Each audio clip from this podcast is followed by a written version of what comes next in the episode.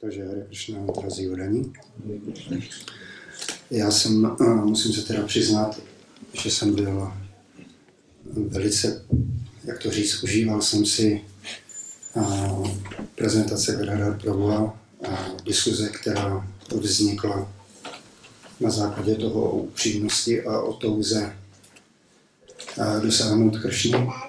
A proto bych chtěl přirozeně navázat jedním veršem z Bhagavad Gita.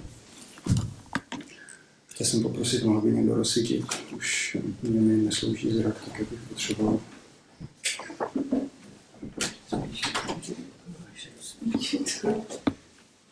A je to sice desátá kapitola, devátý verš, který patří do Čaturšlok Bhagavad Gita. Víme stejně, jako máme Vyšima Bhagavatam, čtyři stěžení verše, které se expandují do celého Bhagavatamu, tak stejným způsobem. Tohle to je verš z Čaturšlok, který určitě odaní velice dobře znají. Takže já bych pro mě přečte ten verš. Matčita, matkata prána, bodhajam tak parasparam, kathayam tas chamam nityam, tushyanti charamam ča. A překlad od jeho božského slyšeli Prabhupády zní. Moji čistí odaní dlí myšlenkami vždy u mě, své životy plně zasvěcují službě mě a nachází velké uspokojení a blaženost v tom, že se o mě neustále navzájem poučují a baví. A já bych chtěl specificky přitáhnout vaši pozornost na ten závěr toho verše Katyam taschamam nityam tusyam tushanti cha ramanti. Protože často bývá otázka, kde vzít spokojenost, kde vzít blaženost v procesu vědomí kršny. A tady vlastně ten závěr je, že na základě neustálého kršna kata tak přichází Tusyanty Charamantiča ve společnosti odaných. Tusyanty je plně uspokojující a Ramanty šla překládá, překládá jako transcendentální blaženost. Takže vlastně, abych to celý jako spojil, proč jsem vybral zrovna tenhle ten verš v návaznosti na to, jaká byla diskuze předtím, tak šla Prabhupada na několika místech cituje Bhaktivinoda Thakura, který vysvětluje, že dodržování posvátných nebo svatých dnů, jako je Ekadáši, Janostání a další, takže jsou matkou odanosti.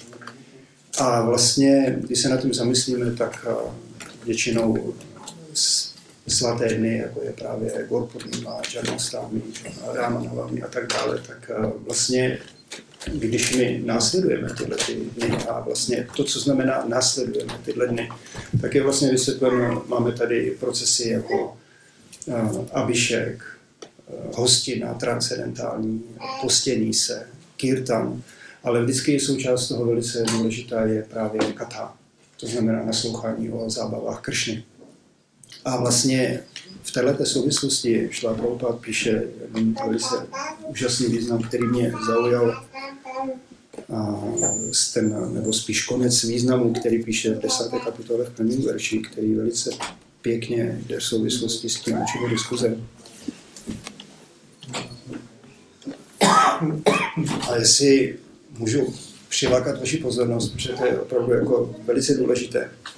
Šla Prabhupada tady píše. Jde o to, že čím víc člověk naslouchá o nejvyšším, tím více upevňuje v odané službě. Měli bychom pořád naslouchat o pánu ve společnosti odaných a díky tomu bude naše odaná služba čím dál dokonalejší. Takových hovorů ve společnosti odaných se mohou zúčastnit jen ti, kdo mají skutečnou touhu být si vědomí kršny. Jiní k tomu nemají přístup. Což mě připadalo velice jakoby zajímavé v souvislosti právě s dodržováním posledních dnů a pak to jenom takhle vysvětluje, že dodrž, toto dodržování je matkou odanosti. Takže vlastně to, co tady píše Šla Prabhupád, je jenom rozvedení toho, proč tyto dny jako Ramanavami jsou matkou odanosti. Protože odaní se dohromady sejdou a na základě svojí touhy udělat duchovní pokrok, mohou naslouchat ve společnosti odaných a díky tomu upevnit svoji odanou službu. A když se nad tím tak trochu zamyslíme v souvislosti to, co nám předal Šla Prabhupád prostřednictvím významu Bhagavad nebo Bhagavad Gita, tak naslouchání o Kršnovi my můžeme rozdělit do dvou kategorií. můžeme rozdělit o naslouchání o tatvě, která vysvětluje postavení Kršny, co se týče projevu jeho vlastností a kvalit. No, jak Kršna je tvořitel tohoto vesmíru a jak prostupuje celým vesmírem a tak dále. A když máme správné pochopení tatvy, a tak můžeme přistoupit k naslouchání o líle, to znamená o zábavách Kršny. A vlastně poslouchání o tatvě tak v našich srdcích vytváří ten, to pochopení, my jsme služebníci, jsme nepatrná částečka a proto chceme sloužit Kršnovi a vlastně jakoby oceňujeme vlastnosti a kvality Kršny. Ale pokud chceme ke Kršnovi vyvinout připoutanost jako k osobě, tak vlastně je vysvětleno, že tuhle tu připoutanost právě v našich srdcích rodí naslouchání o Kršna Víla. A vlastně to je to v souvislosti, o čem jsme začali, že odaní berou spokojenost a transcendentální blaženost, když naslouchají o Kršnovi, tak to je, k čemu je specificky vlastně určeny tyhle ty posvátné dny, jako je právě Rámanavami nebo Džarmaštámi, že můžeme si sednout a ve společnosti, ve společnosti odaných naslouchat o Kršnovi. A jak už bylo vysvětleno, tak právě aby jsme mohli naslouchat o líle, tak musíme dobře rozumět tatvě. A proto šla Prabhupád vždycky dal takový důraz na to, když třeba psal Kršna knížku, aby nám správným způsobem vysvětlil, jak máme chápat Kršnovy zábavy s gopiemi a s obyvateli vraži, že vlastně ta tatva a líla. Takže vlastně dneska je diskuze o Ramajaně a Ramajana jako taková, ona má že 24 tisíc veršů, které jsou rozděleny do, šesti zpěvů, takže je to velice jako rozsáhlé dílo a vlastně obsahuje spoustu výtečných zábav pána Ramachandry. A já jsem chtěl zase to vzít z toho jako trochu tématou uh, diskuze a naslouchání ve společnosti odaných. Tak co, co mě jako osobně velice zaujalo, že vlastně Ramayana začíná tím, že Valmíky Muni naslouchá od Narady Muniho. Jo, to znamená, máme zase tady ten stejný princip. Sejdou se odaní a v transcendentální blaženosti Tushanty, Charamantisha začínají jakoby naslouchat a hovořit o, o pánových zábavách. A vlastně ten úplně začátek je, že Valmíky dává otázku na Radovi Munimu, že by chtěl znát, kdo je nejcnostnější osoba, která je vybavena všema, všemi vznešenými vlastnostmi. A na základě toho právě Narada Muni začíná popisovat Valmíkimu o slávě pána Rámy. A vlastně další, to, to je první kapitola Ramajány a další kapitola Ramajány pojednává o tom, že vlastně pán Brahma dává pokyn Valmíky Munimu a dává mu pokyn, aby zapsal zábavy pána Rámy.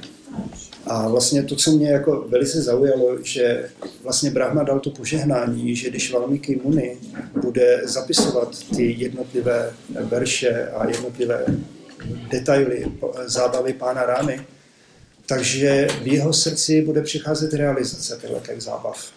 Jo, což mě připadlo jako úžasné, že to je vlastně to přesně, co se děje jako s námi, že když eh, nasloucháme o zábavách pána Rámy, a nejenom pána Rámy, ale pána Čejtany Mahaprabhu a nasloucháme o Kršnovi a nasloucháme to ve společnosti daných, tak co se děje, že v našem srdci se upevňuje realizace těchto zábav.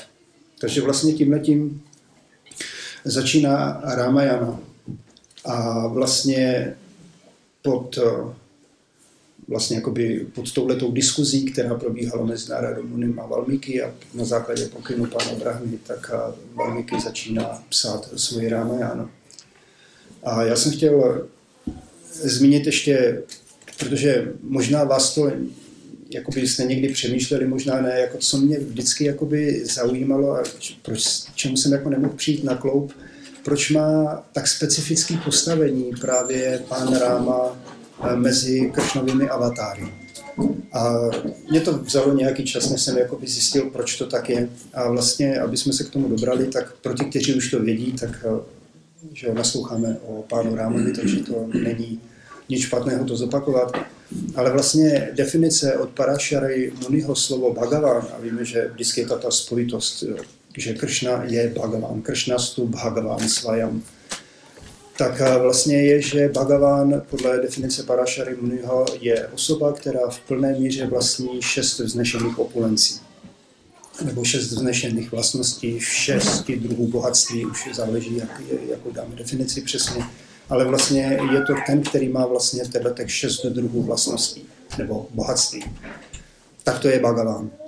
A my víme, že Kršna, on má spoustu inkarnací, které přicházejí do tohoto světa za, za různými účely a za různými druhy zábav, které provádí. A vlastně tyhle ty inkarnace, oni jsou, oni projevují vždycky jednu nebo dvě nebo tři druhy bohatství, ale málo která projevuje všes, všech šest druhů bohatství. Protože vlastně všech šest druhů bohatství je plně projeveno v Kršnově, ale právě Šastra uvádí, a Živa Goswami tohle uvádí v Sat Sandarbě, že vlastně pán Rama a pán Nrsimadev, oni také projevují v plné míře těch šest znešených vlastností. Proto vlastně pán Ráma má tak významné postavení v inkarnacích nebo v podobách pána Kršny, které přichází provádět svoje zábavy.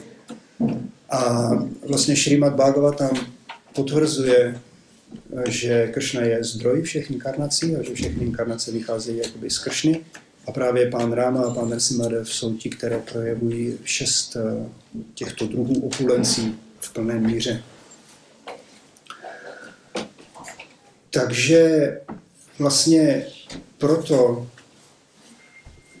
pán Ráma hraje roli eh, dokonalé lidské živé bytosti. A vlastně, když se podíváme do kteréhokoliv aspektu jeho zábav, ať už je to jako syn, jako bratr, jako manžel, jako státosprávce, jako král, tak vždycky najdeme dokonalost. Jo, že pán Ráma projevil svoji dokonalost jako dokonalý syn tím, že plně následoval a odevzdal se vlastně svému otci. Jako bratr projevil dokonalost, jako manžel Síty provedl, ukázal dokonalou ukázku toho, jakým způsobem se ideální manžel stará o svoji manželku, o poskytnutý útočiště a tak dále. A samozřejmě jako státosprávce eh, do dneška v Indii můžeme slyšet, Šla Prabhupada se o tom často zmiňuje, že eh, království pána Rámy je tady jakoby ta touha. A to je proto, že právě pán Ramachandra projevil tyhle těch šest vznešených vlastností nebo šest vznešených bohatství. A vlastně proto každý aspekt jeho, jeho líly, který on vlastně jakoby provedl na zemi, tak právě splňuje tenhle ten aspekt té dokonalosti. A to je taky to, co dělá výjimečné právě postavení pána Rámy. Takže my víme, že jako král je opěvován proto, že on dokázal no, plně materiálně i duchovně uspokojit všechny potřeby svých obyvatel. A vlastně jsou popisy v Ramajaně a jsou i popisy ve Šrimad Bhagavatam jeho dokonalé vlády, kdy všechno fungovalo jakoby naprosto ideálně, ale, nebo ne, ale, ale tohle to my chápeme a vidíme, že to je právě projev vlastně těch šesti vznešených vlastností. Jedna z věcí, ke kterým jsem chtěl teď nasměřovat vaši pozornost, je o tom, o čem jsme se bavili, to spojení tatvy a líly. Že vlastně v jednom smyslu, když se podíváme na zábavy pána Rámy, tak oni jsou doprovázeny spoustu emocí spoustu emocí, který má pan Ráma vůči svojí manželce sítě, spoustu emocí, který má jako ke svým odaným. A tohle může být v určitém okamžiku velmi matoucí. A vlastně stejným způsobem vidíme, že, jak jsem zmiňoval, když šla Prabhupád, překládal Kršna knížku, tak on dával veliký důraz a veliký pozor na to, aby jsme správným způsobem chápali vlastně Kršnovo postavení, postavení odaných jako gopí a vlastně ten vztah v těch zábavách, který je plně transcendentální.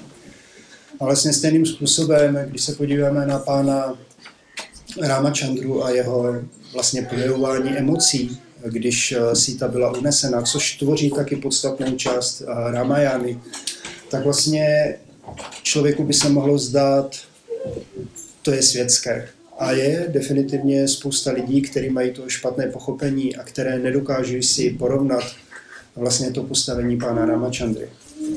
A v tomto slova smyslu je to úplně přirozené, protože tohle je matoucí i pro velké odané a velké yogis a seberealizované osobnosti, že oni nemohou pochopit vlastně tu transcendentální, vlastně ten transcendentální aspekt eh, zábav Kršny.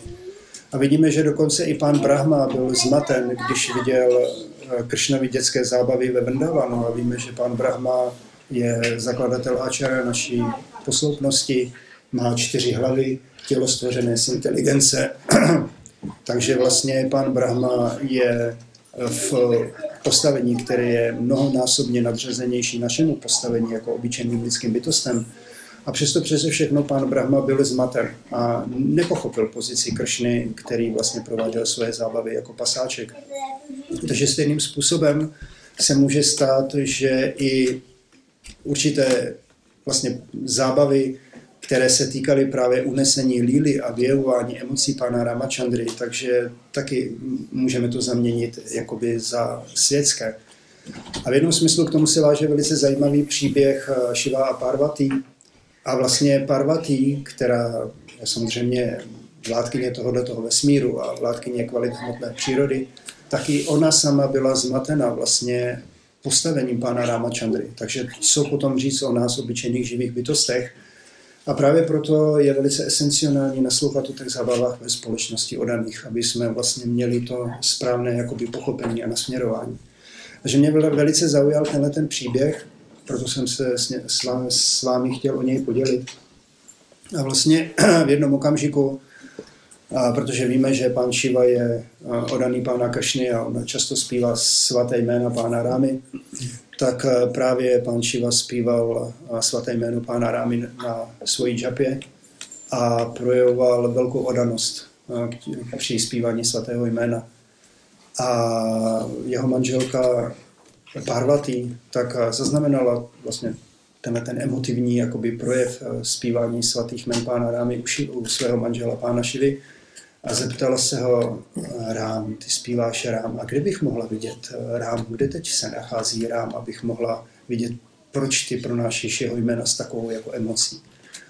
A pan Šiva řekl, Rám je zrovna teď Dandakaranya v lese. Takže Parvati řekla, já bych ho chtěla vidět. A Šiva řekl, jo, jestli chceš, můžeš jít, jako navštívu. Takže vlastně Parvati se stoupila z nebeských planetárních systémů a vlastně naštívila eh, Dandakaranu a to místo, kde eh, zrovna pán Rám naříkal, protože byla unesená matka Sita. A protože Parvati znala od pána Šivy velice dobře popisy, jak vypadá pán Ráma, takže viděla Rámu a věděla, ano, tohle je pán Ráma, ale čím byla jako zmatená tím nářkem, kdy pán Ráma v odloučení naříkal Sita, Sita, kde je moje Sita? A říkala si nářek slzy, to není transcendentální. To mě to úplně jako, nevím, já myslím, že on není nejvyšší osobnost božství. Takže se vrátila zpátky na Kailáš, kde pán Šiva zpíval jména Rámy a vyjevila, vyjevila mu svoji pochybnost. Ona říkala, jo, definitivně je to úžasná osoba, velice jako přitažlivá a tak dále a tak dále. Ale co se týče jeho transcendentálního postavení, mám fakt pochybnosti, protože viděla jsem, to bylo velice, co je podobný světskému nářeku, světskému nářku, když eh, jednoduše manžel naříká o, pro manželku, která není v jeho společnosti. A pan Šiva odvětil, ty si neporozuměla jeho postavení, nepochopila vlastně, kdo je pán Ráma. A proto běž ještě jednou na to místo a snaž se to pochopit, snaž se zrealizovat eh, postavení pána Rámy a kdo je pán Ráma. Takže Parvati vlastně udělala tu věc, to, co jí radil pán Šiva. A když přemýšlela, jakým způsobem to jakoby udělat, tak eh, vlastně se rozhodla, rozhodla a vzala svoji mystickou silou na sebe podobu síty. Takže vlastně vzala vnější jakoby podobu síty a v této podobě Šiši Nitai Goranga.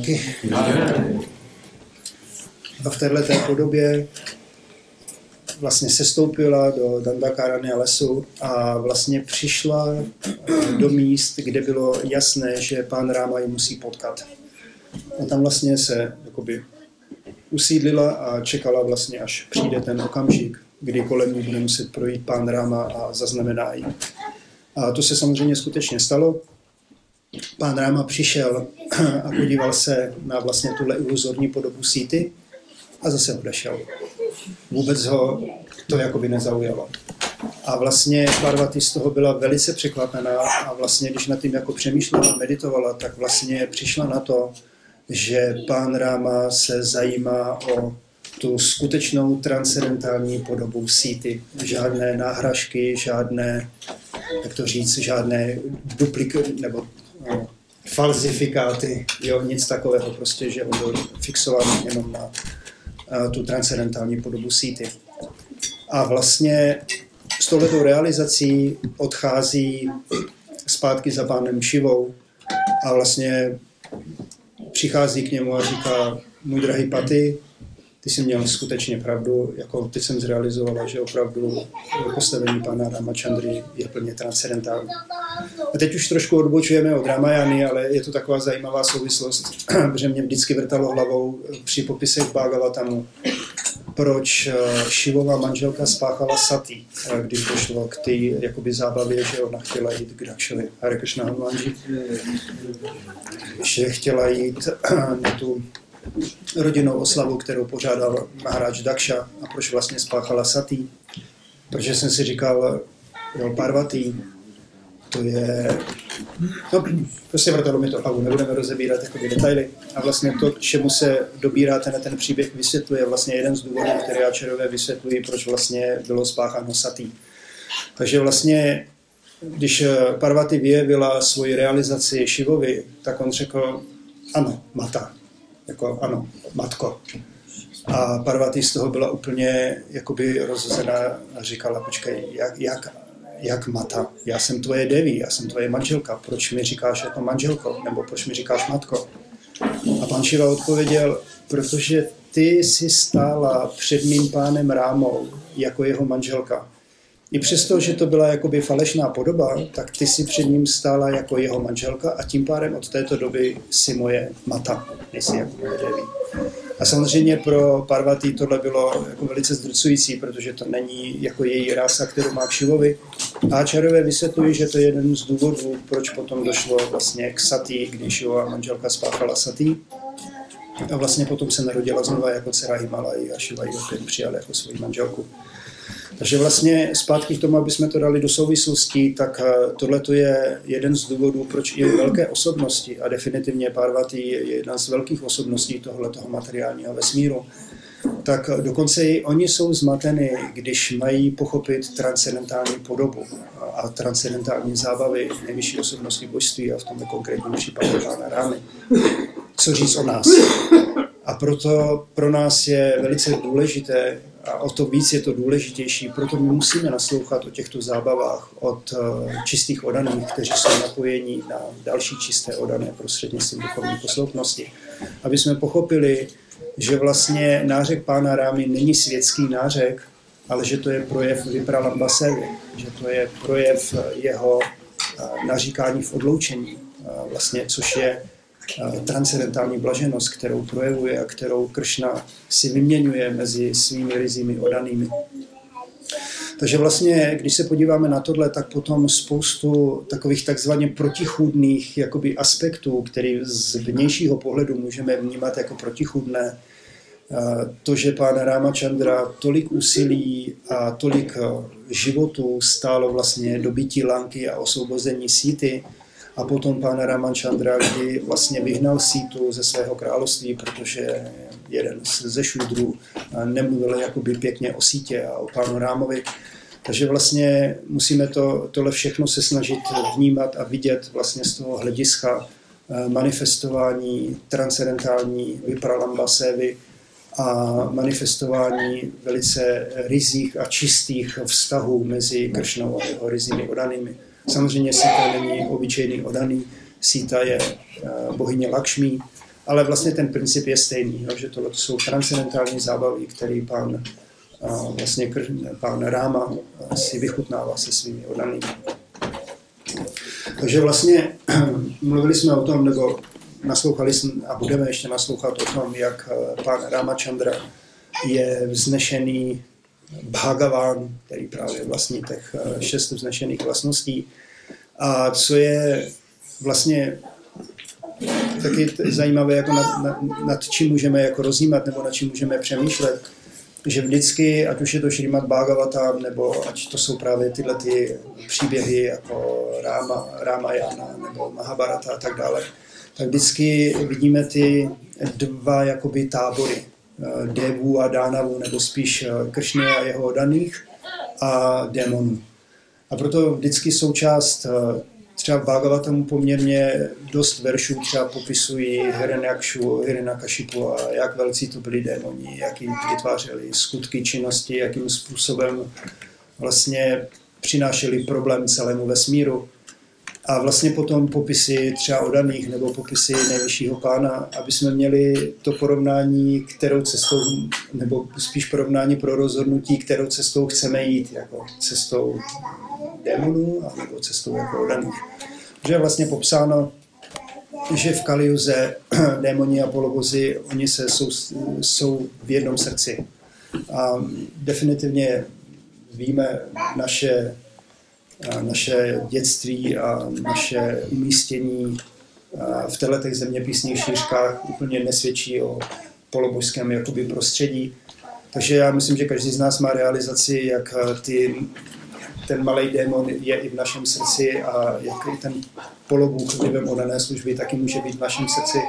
Takže vlastně Šástra dává tohleto jakoby porovnání pro nás, aby my jsme se rozhodli, kterou cestou chceme jít. A takže vlastně součást, součástí Ramajány nejsou jenom popisy vznešených odaných, jako je třeba Hanuman a Sugriva a tak dále, ale jsou taky popisy právě třeba Rávany. Proto, aby my jsme viděli, kdo byl Rávana zač, a vlastně jakým způsobem on jednal a jaký to mělo výsledek. A vlastně to slovo Rávana, jak jej překládají někteří ačarové, je, že to je ten, který způsobil, že celý vesmír naříkal v bolesti, no, jako volný překlad. Takže vlastně to je jakoby překlad slovo Rávany. A vlastně, už to tady bylo i zmíněno, Gadada opravdu zmiňoval, že vlastně Rávana dostal určité prokletí, protože jeho činnosti opravdu byly eh, nejenom, no byly vyloženě demonské. A vlastně ten příběh Ramajany vlastně poukazuje na to, jakým způsobem vlastně dopadá živá bytost, která nejenom, že nerespektuje žádné zákony, které vlastně dává stvořitel do tohoto toho vesmíru, ale nerespektuje ani stvořitele jako takového. A vlastně to byl jeden z důvodů, proč Ravana eh, dopadl tak, jak dopadl. A vlastně my můžeme trošku jakoby přemýšlet a porovnávat vlastně ty eh, příklady, které dal právě třeba Hanumanji a příklady, které dal Ravana. A vidíme, jakým způsobem skončila ta jeho arogance, já vlastně vyzvu nejvyšší osobnost božství a já s ním budu bojovat. A v jednom smyslu tenhle ten druh arogance my můžeme do dneška vnímat v lidské společnosti. Já jsem úplně nedávno, člověk taky už zapomíná, ale nedávno jsem někde narazil na hesla z 50. let, jo, poučíme větru dešti a prostě různé jako věci, kdy ta vlastně úplně dominantní, ta arogance vyzývat tu, vyzývat materiální přírodu a vyzývat Boha, který stojí za ní. A dokonce úplně takový, řekl bych, že stělesnění tyhle arogance bylo, když vyplouval Titanic a jel na svoji první plavbu, tak v novinových článcích v Anglii vycházely velký palcový titul, titulky, které říkali, ani Bůh nemůže potopit Titanic. Jo, takže vidíme, že tahle Rávanová arogance, ona pořád je tady. A vlastně vidíme, že Bůh ani nemusel se stoupit, Bůh jenom poslal jednu malou kostičku ledu a Titanic prostě padnul. Takže vidíme, že v případě Rávany, protože Rávana byl opravdu velký démon, tak eh, Kršna se stoupil, aby ochránil svoje odané, aby zničil démony. Takže vlastně můžeme mít takové jako porovnání, jakým způsobem, kterou cestou se vydat a může to být další jako stimul pro nás ještě víc se snažit zaměstnat v Kršnakata a ještě víc dát tu úsilí a energii naslouchání právě nejenom o tatvě, nejenom o filozofii vědomí Kršny, ale také o díle. No, aby jsme dokázali pomalu, nebo aby se v našich srdcích rozvíjela ta připoutanost ke Kršnovi jako k osobě tím, že oceňujeme a vlastně najdeme zalíbení v, v jeho láskyplných výměnách s jeho odanými. Takže v tomto slova smyslu Ramayana nabízí celou škálu vlastně možností naslouchat, jakým způsobem Kršna velice úžasně jedná se svými odanými a jak odaní se velice úžasně vztahují ke Kršnovi. Já bych ještě na závěr chtěl zmínit takovou věc, je, že vlastně Hanuman je odaný, který dosáhl dokonalosti v dásia náladě, to znamená v služebnickém, služebnickém jakoby postoji. A někdy jsem zaregistroval, jako, že odaní to trošku řadí jako to je něco, co je trošku jako méně cené, jo? že prostě Kršna a Gopi, to je prostě to, co mi jako a Hanuman, to je tak jako, to je trošku jako stranou trošku nižší. Ale vlastně, když se na tím podíváme, co si myslím, že je velice důležité si uvědomit, že vlastně Kršna, on má nebo koření, koření jakoby vztahuje jejich různorodost. A vlastně vidíme, že Kršna vyvíjí, má láskyplné vztahy nejenom jako se, se svými s pasačky, se svými přáteli, se svými rodiči a tak dále, vlastně můžeme si udělat obrázek, je to jako s námi. Jo, my máme taky spoustu vztahů, máme manželky, bratry, rodiče a tak dále. A vlastně nejde jenom o to, že chceme využít, chceme si jakoby, chceme se zaměstnat jenom v mileneckém vztahu.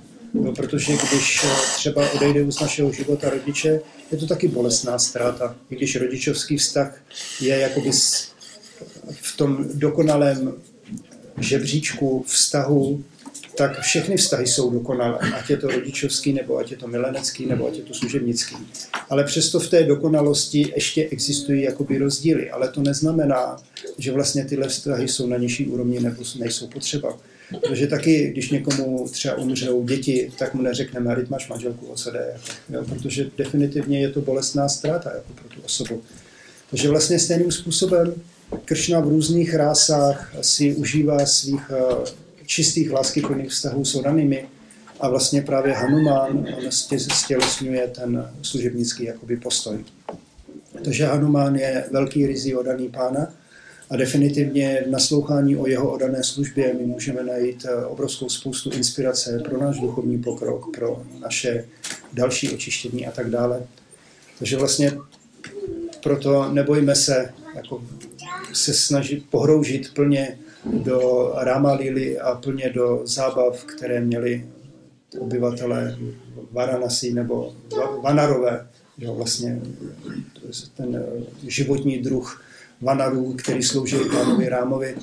A nebojme se nechat mysl jako vlastně protchnout eh, těmito zábavy, zábavami a dejme stranou jakoby ten ty pochybnosti, že je to o něco, že to je něco světského, nebo že to je něco, co je menšího, protože to není jako v rámci, jako třeba měl Kršna zábavy s gopijemi. Je to velice důležité pro nás o tom naslouchat a velice důležité tomu správně porozumět. A vlastně díky tomu my můžeme vlastně vnímat tu úžasnost, když Kršna projevuje všech šest dnešených vlastností, ať je to v jakékoliv podobě, takže to je vždycky pro, že živá bytost právě vyvine to tušianty čaramantiša, to znamená tu plnou spokojenost a tu transcendentální blaženost. Takže já vám děkuji za pozornost. Šla Prabhupádky, Šrí Ramanavamíky. Jestli jsou k tomu nějaké otázky nebo komentáře, protože vědom má být araty, takže krátká přestávka, přijde hod. Prosím, jenom teď ty v tom závěru, jak jsi mluvil jak vnímání, prostě stejně pro nás důležitý a, a hodný naslouchání, se mi vybavilo, jak je několik postav v Chaitanya Líle Murari Gupta a ještě někdo, kde vyvíjeli oddaný úsilí, jako neuctívají pořád jen toho Ramachandra, Krišnu, nebo specificky ten Shiki Mahiti a tak. Neuctívají jenom Jagannatha, tedy Gourang, neuctívají Gourangu. Jestli máš nějaký vhled do tohohle, proč jako přesvědčoval někoho, ten se nenechal, že jeden Anupam, ten bratr, či s vámi, tady ty synovec, to byl Živa byl synovec jejich a Rupa se Anupam. Já jsem do, do poslední chvíle, já jsem poznaný, já nemyslel, jako, jako teorie se svým Krišnou nebo s Gourangou, jestli máš nějaký vhled k tomuhle. Jako, co já jsem jakoby slyšel od ostatních odaných, je, že prostě v, tam je právě ta plná blaženost a spokojenost. Jo? Že ty odany jsou situovaný v té plné blaženosti a spokojenosti a proto proč něco měnit. Jako. Já jsem spíš právě myslel, proč vůbec je přesvědčovat, aby změnil. To je stejně tak jako v dokonalosti, že k úplnosti ty vztahy jsou stejně transcendentální, co má Hanuman s Ramachandru, jako Gopi s Krishnou protože se odaný vždycky snaží předat to, co oni vidí tu jako dokonalost. Jo? Že, protože třeba, co mě zaujalo, že eh, někde je zmíněno, že na Vajkuntě odaní jako oni vědí o Vrajabhumi zábavách a o výměnách kršny jako ve Vrajabhumi, ale těžko se k tomu mohou vztahovat, protože to není jako kršna tam v prachu a, a jo, je to trny jsou prostě po cestě, jo, že, že se k tomu ne, neumí jako vztahovat, protože jejich pán je bohatství, opulence. Jo. Takže je to takový, že v čem je člověk úplně jakoby spokojený a blažený, nebo živá bytost, tak přirozeně se to snaží jako... To je prostě můj jako skromný. Jestli k tomu někdo něco to, co jsem slyšel já, je, že to přemlouvání Četany Mahaprabhu a některých jeho podaných vůči těm Bhaktům bylo jenom ukázat nebo oslavovat ty odané, jak jsou skutečně neochvějní ve své víře a ve své lásce k pánu Ramachandrovi, že to nemělo nic společného s nějakým světským konvertováním z jednoho náboženství k druhému, ale že to je jenom za účelem oslavování takových odaných ty ráma baktové jsou prostě úžasný a jsou opravdu pevní. Ale v Četana Charitamritě můžeme číst, že jeden brahmana, který byl Ráma Bhakta v Jižní Indii, Čitana Mahaprabhu ho navštívil, on neustále zpívá Rám nám. Čitana Mahaprabhu po tom, co odešel, tak se potom zase vrátil zpátky po nějaké době a ten Ráma Bhakta zpíval jenom Kršnovo. A sám řekl prostě, tvojím, tvojí společností jsem byl tak eh, ovlivněn, ty jsi samotný Kršna, proto právě od té chvíle zpívám jenom Kršnovo jméno. Takže to je výjimka, ale definitivně to také existuje. Nicméně, eh, já bych chtěl jenom, jestli můžu ještě, eh, Hanumán, jak si říkal o tom, že že Hanuman je skutečně e, zosobněním dásy a rásy, neboli služebnické nálady. A to nezískal jen tak sám od sebe, protože Rám, Šri Ramachandra, když opouštěl e, tento hmotný svět, tak de facto vzal všechny obyvatele Ajody sebou. Všechny, mimo Hanumána. Mimo Hanumána a Hanumánovi dal pokyn, aby zůstal v tomto hmotném světě a učil dokonalost dásya bhakti. Proto Hanuman zůstává v tomto hmotném světě neustále a sídlí, alespoň co jsem se dozvěděl od jeho svátosti Gorgovindy Maharáže v Kimpurusha Varši, kde se neustále věnuje Rambhajanu. A ještě je taková jedna jakoby na oslavování Hanumána v Brhad Bhagavatamritě, je velice krásný takový krátký příběh o tom, jak Krishna ve Dvárace se jednou rozhodl a poslal Garudu, aby informoval Hanumána, že chce, aby ho navštívil hnedka. Garuda samozřejmě okamžitě vyplnil pokyn svého pána, okamžitě se zjevil před Hanumánem a, a říká, můj milý Hanumáne, pán Krišna ve Dvárace chce, aby se okamžitě navštívil. Hanuman vůbec nereagoval, jenom neustále ráma, rám, rám, rám, rám. Říkal, hej, ty neslyšíš? Pan Krishna ve Dvárace chce, abys ho navštívil, aby za nic přišel. Hanuman vůbec nereagoval.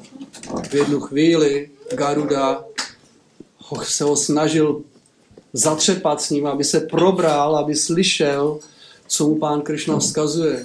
A Hanuman se tak rozčílil, že ho někdo vyrušuje v jeho meditaci o pánu Ramachandrovi, že jenom svým ocasem mrsknul a ten odhodil Garudu zpátky, že letěl zpátky do Dváraky, přistál před, přistál před pánem Krišnou a Krišna říká, co se stalo, Garudo? A Garuda říká, Hanuman mě neposlouchá. Ve skutečnosti on neposlouchá tebe, to je velký přestupek. A Krišna se optá, a jak si mu předal moje poselství? No jenom jsem mu řekl, že pán Krišna v Dvárace chce, aby ho navštívil. On říkal, ne, to byla chyba. Ty jsi neměl říkat Krišna, ty jsi měl říct Ramachandra.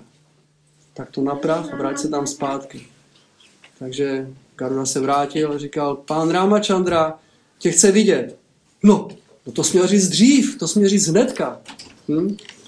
A Garuda říká, abychom tam byli rychlejc, tak si nastup na moje záda, protože já přepravuju pána Višnu a jsem nejlepší a nejrychlejší přepravce. A Hanuman říká, ale jen si to nech. Já, já si o svoji dopravu postarám sám.